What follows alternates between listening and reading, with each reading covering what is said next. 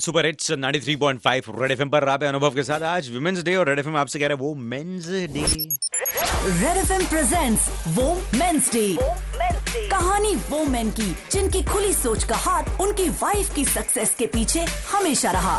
और अभी मेरे साथ है यहीं पर एक ऐसे मेन कपिल जो अपनी स्टोरी खुद बताएँगे।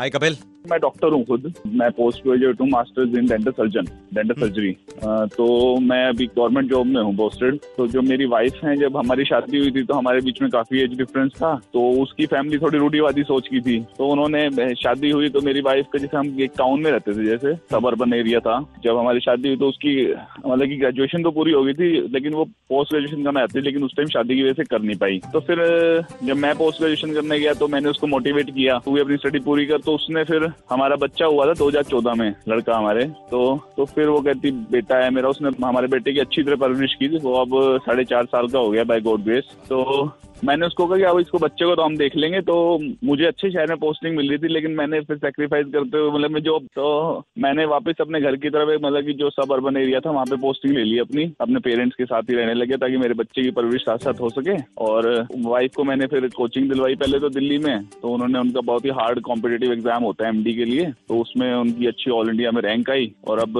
विद पे वो पीजी कर रही है, हरिद्वार से गवर्नमेंट कॉलेज से तो उनकी ऑल इंडिया में तीन सौ के आसपास कुछ रैंक आई थी। तो बेटे की परवरिश मैं कर रहा हूँ साथ में अपनी प्रैक्टिस भी करता हूँ जॉब भी करता हूँ बच्चे को भी पूरा टाइम देना होता है। तो यही है सर और तो इतना कुछ नहीं है। मेरे पेरेंट्स का बड़ा काफ़ी बड़ा रोल है इसमें मे, मेरे से ज़्यादा।